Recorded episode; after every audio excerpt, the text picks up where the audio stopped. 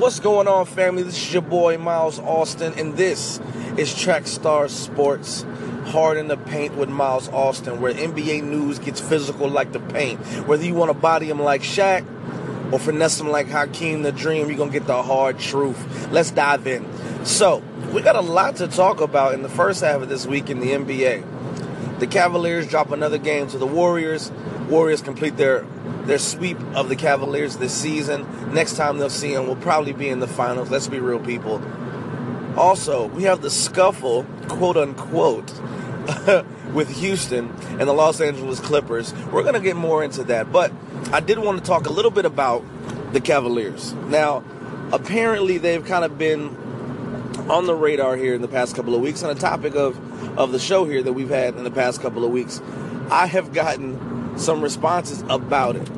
Now, I, I got into a quote unquote debate last night with a Celtics fan, and, and, and mind you, this was quote unquote debate, who is so sure and so confident that the Boston Celtics will be coming out of the East this year.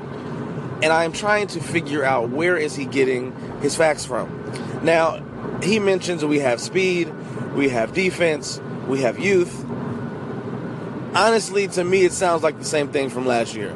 We have a better system, a better coach. You guys had all that last year, and you guys dropped the playoff series to the Cavaliers four to one. And as the Cavaliers went through the playoffs, twelve and one to get to the finals. Now, let this stat sink in with you for a little bit. The Cleveland Cavaliers were a 500 team last year after the All Star break. The last 46 games of the season, they went 23 and 23. You want to tell you what place they got in the Eastern Conference? Number two. That allowed the Boston Celtics to take the number one spot, meaning nothing when they got to play each other in the Eastern Conference Finals. When they dropped it, the series itself, four to one. Now, I'm not saying that the Boston Celtics are not a great team. They are a great team this year. Kyrie Irving is is leading that team beautifully.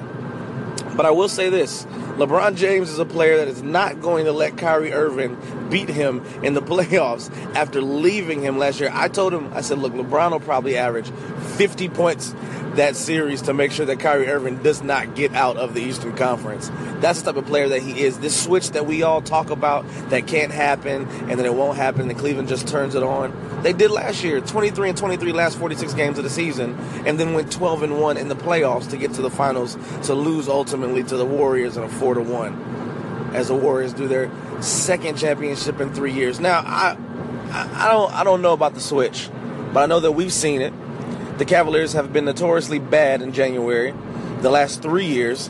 Nobody is fazed by this, but Boston Celtics fans are enthused about what they're seeing right now. I do not believe that it's going to make a difference in the playoffs at all, but I guess we will see. Now, trades around the NBA. The trade deadline is coming up February 8th. Do the Cavaliers make a move? Now, it did come out yesterday that they will make a move before the February, February 8th deadline. We're looking at that, that Brooklyn pick that they received in the Kyrie Irving, Isaiah Thomas trade now. Not sure if they're going to use it. If I'm the Cavaliers, I'm I am trying not to lose that pick. We do not know what's going to happen with LeBron James this summer. I do believe that he's going to leave the Cavaliers, and the Cavaliers are going to have to start their rebuild that is where that pick is going to become so valuable in what they're doing and trying to move forward. I do believe that they, they'll make a move before the February 8th. I'm not sure if the pick will be involved in any one of those moves. We've heard the Tristan Thompson for DeAndre Jordan. That's going to give them a rim protector, uh, backside on the defense. So we'll see how that the whole thing plays out. But amongst other things in the NBA, let's get to the Houston Rockets and the Los Angeles Clippers, obviously having a scuffle and an emotional game uh, the other night when they, so it comes out that uh, Chris Paul, Gerald Green, James Harden, and Trevor Ariza make their way back to the Los Angeles Clippers locker room. You know, Chris Paul playing there for several years knows the way knows his way around Staples. Now, let's be honest, people. There's no fights in the NBA. There are going to be people like their money. They like to push. To let them know that they're serious. But nobody's going to swing. Nobody's going to visit other people's locker rooms and get into a fight. This is crazy. But it was funny, and it did make for good for good media for the last couple of days. Now, I want to hear from you guys, man. What's going on? How do you feel about this trade deadline? The Cavaliers going to come out of the East. The Warriors still beating up on everybody. Again, hard in the paint with Miles Austin, Trackstar Sports. Peace. What's going on, family? Again, this is Miles Austin, Trackstar Sports, hard in the paint with Miles Austin. Now we're back for part two so we can continue what we just were talking about, which was the Houston and Los Angeles Clippers quote unquote scuffle in Staples. Now, let's let's be honest. When's the last time in this era that you have seen people fight for real? We have seen pushes. We have people getting in each other's faces. I remember. I remember. Uh, I can't remember exactly what player it was, but I remember a headbutt sometime last year in the middle of the season. It just. It just doesn't happen. So I, I think this. This. This. This notion that that uh, Chris Paul would lead would lead his team over there. Now this is the question. They say that Trevor Ariza kind of led this led this uh, this this front to go over there to talk to talk to the Los Angeles Clippers. Now the focal point of this altercation was Austin Rivers. My question is why does he trash talk so much? Now I did I did some research. Now Austin Rivers has been like this for a while. I'll do I will give him I will respect him for not changing, for continually talking trash since the first day that he got in the NBA. I do believe that as a as a father that who has an is an NBA coach, you have to have some type of grit and some type of uh, chip on your shoulder playing against people don't respect you. So you have to earn that respect differently. So I, I do I do give respect to that. And then you have to play for your dad who's an NBA coach, which is a little bit weird, but Austin Rivers hasn't been exceptional by any means. So talking trash, especially when you're sitting in a suit, injured and not playing. This is the part that gets me the most.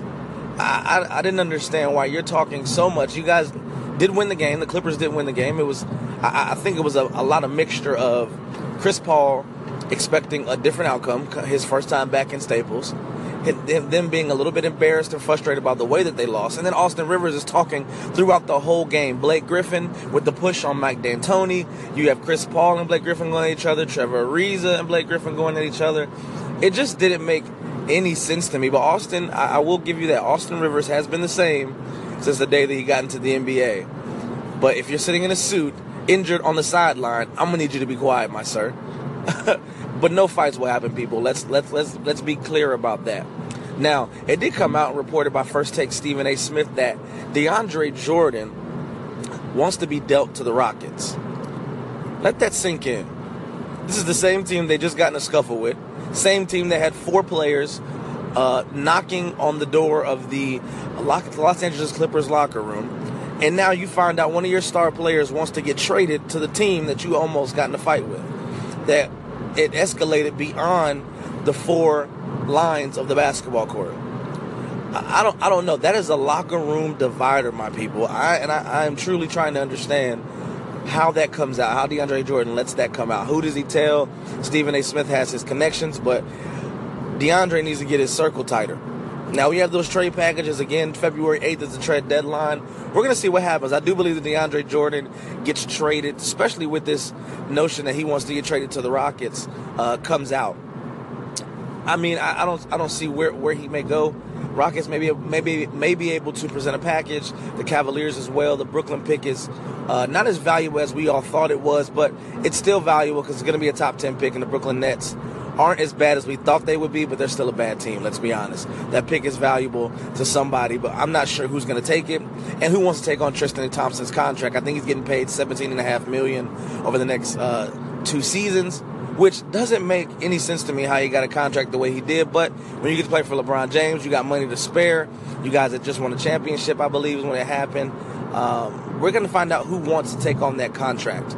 But you have uh, Anthony Davis dropping 40 plus points in two straight two straight back to back games, which is obviously amazing. We know his talent. He beat up on the Boston Celtics. Boston Celtics fans, I'm so sorry, had to mention it. It is the news where the NBA news gets physical like the paint. You know the drill.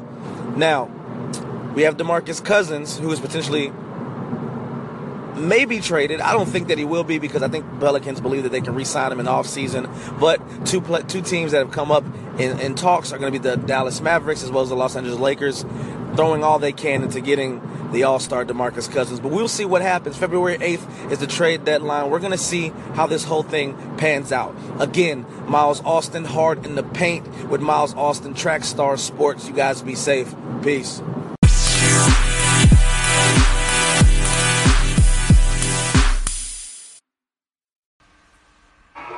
People prefer the calm before the storm. They prefer silence. It helps them think more clearly. I, however, am not one of these people. I like the storm. I prefer to be surrounded by chaos. It's where I do my best work. That's why the Royal Rumble is my match. 30 men enter, each man for himself, bodies flying over the top rope, hitting the floor, friends turning into enemies, all for the opportunity to win the most coveted prize in the WWE. I will win the Royal Rumble for the third time.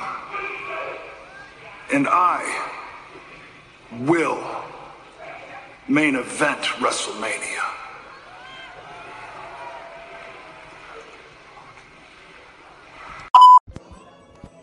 What to do, everybody? It's your boy Conrad for In the Field with Tay and Rad.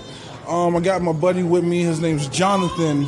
We're at church right now, and he wants to talk about the Jaguars, man. Uh, Duval, stand up. Go ahead and hit the stunt button. Al. How you doing, Jonathan? I'm doing very well, Conrad. How about yourself? I'm great. I'm great, man. I'm glad that you're on the show with me right now, man. So tell me, what is your prediction for the game? Uh, is it Sunday or It's Sunday. game Sunday, man? You're in Foxborough. The team's going to be there, man. That defense is amazing right now. Yes, it is. Yet they're going against Tom Terrific, man. So what's what's your thoughts right now, man? We've only had one breakdown, and I believe that was against San Francisco. I mean, unless we have another breakdown, I believe uh, if we can play our best on defense, I, be- I believe we can have we can do very well. And the key here is to get to Tom Brady, um, like uh, all the other teams have, like like the Dolphins and the Chiefs did. And on offense, you got to keep it simple. Like you got to be able to hit your receivers downfield, like Bortles has. And the key is don't turn the ball over.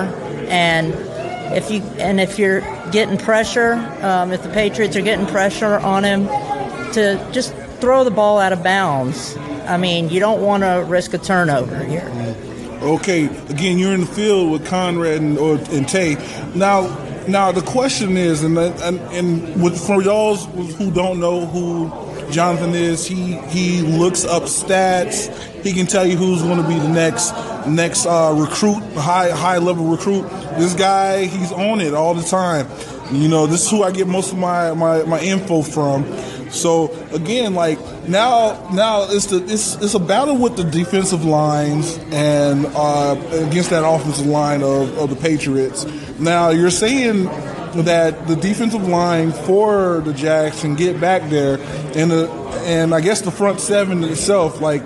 Do you think? Do you think that that's going to slow Tom down? Is going to destroy, like, disrupt Tom in some type of way? Well, also the key is to um, cover, um, find a way to cover uh, Rob Gronkowski. Um, Well, it, how difficult is that? that that is, I've found that that's very difficult. Especially other teams have had a difficult task of doing that. Um, I don't know if Jalen Ramsey could do it. Um, he's been able to cover other receivers. But would you put Bouye on him, or what would you Uh, do? Would you leave? Would you leave Jalen to, to cover Rob Gronkowski while Bouye takes the care of Cook? I, I would give Ramsey a shot um, on Gronkowski, and if it doesn't work, I'd switch him over. Uh, now y'all do have Barry Church back there.